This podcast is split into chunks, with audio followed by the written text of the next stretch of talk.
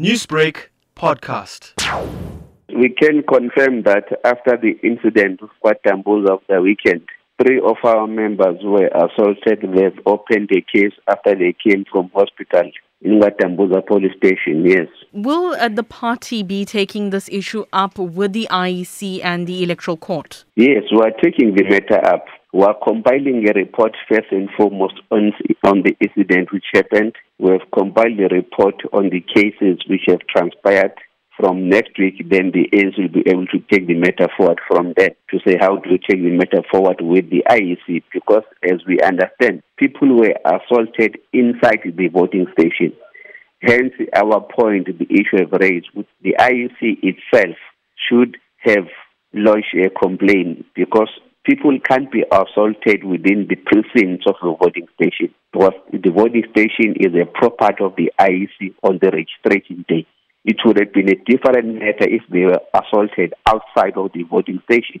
They were assaulted inside the voting station. People had to run away from the voting station where they were registering. The registration process was put to a halt.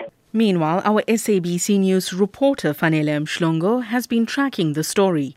She says the EFF has also reported the matter to the IEC. We have spoken to the IEC in connection with this incident and they have confirmed that the EFF have reported the matter to the IEC. However, they advised them to also go to the police and open a criminal case and also go to the electoral court to report the incident, which has the responsibility to decide on what uh, steps are going to be taken against um, against uh, the ANC. However, we've also found uh, we've also got a chance to speak to the ANC, which is saying that three of their members have gone to the police to open um, charges after they were assaulted during the operation. And have you spoken to the EFF following your interactions with the IEC and what has been their response? Uh, we are yet to speak to the EFF. However, the EFF is now distributing a video that has been seen even on social media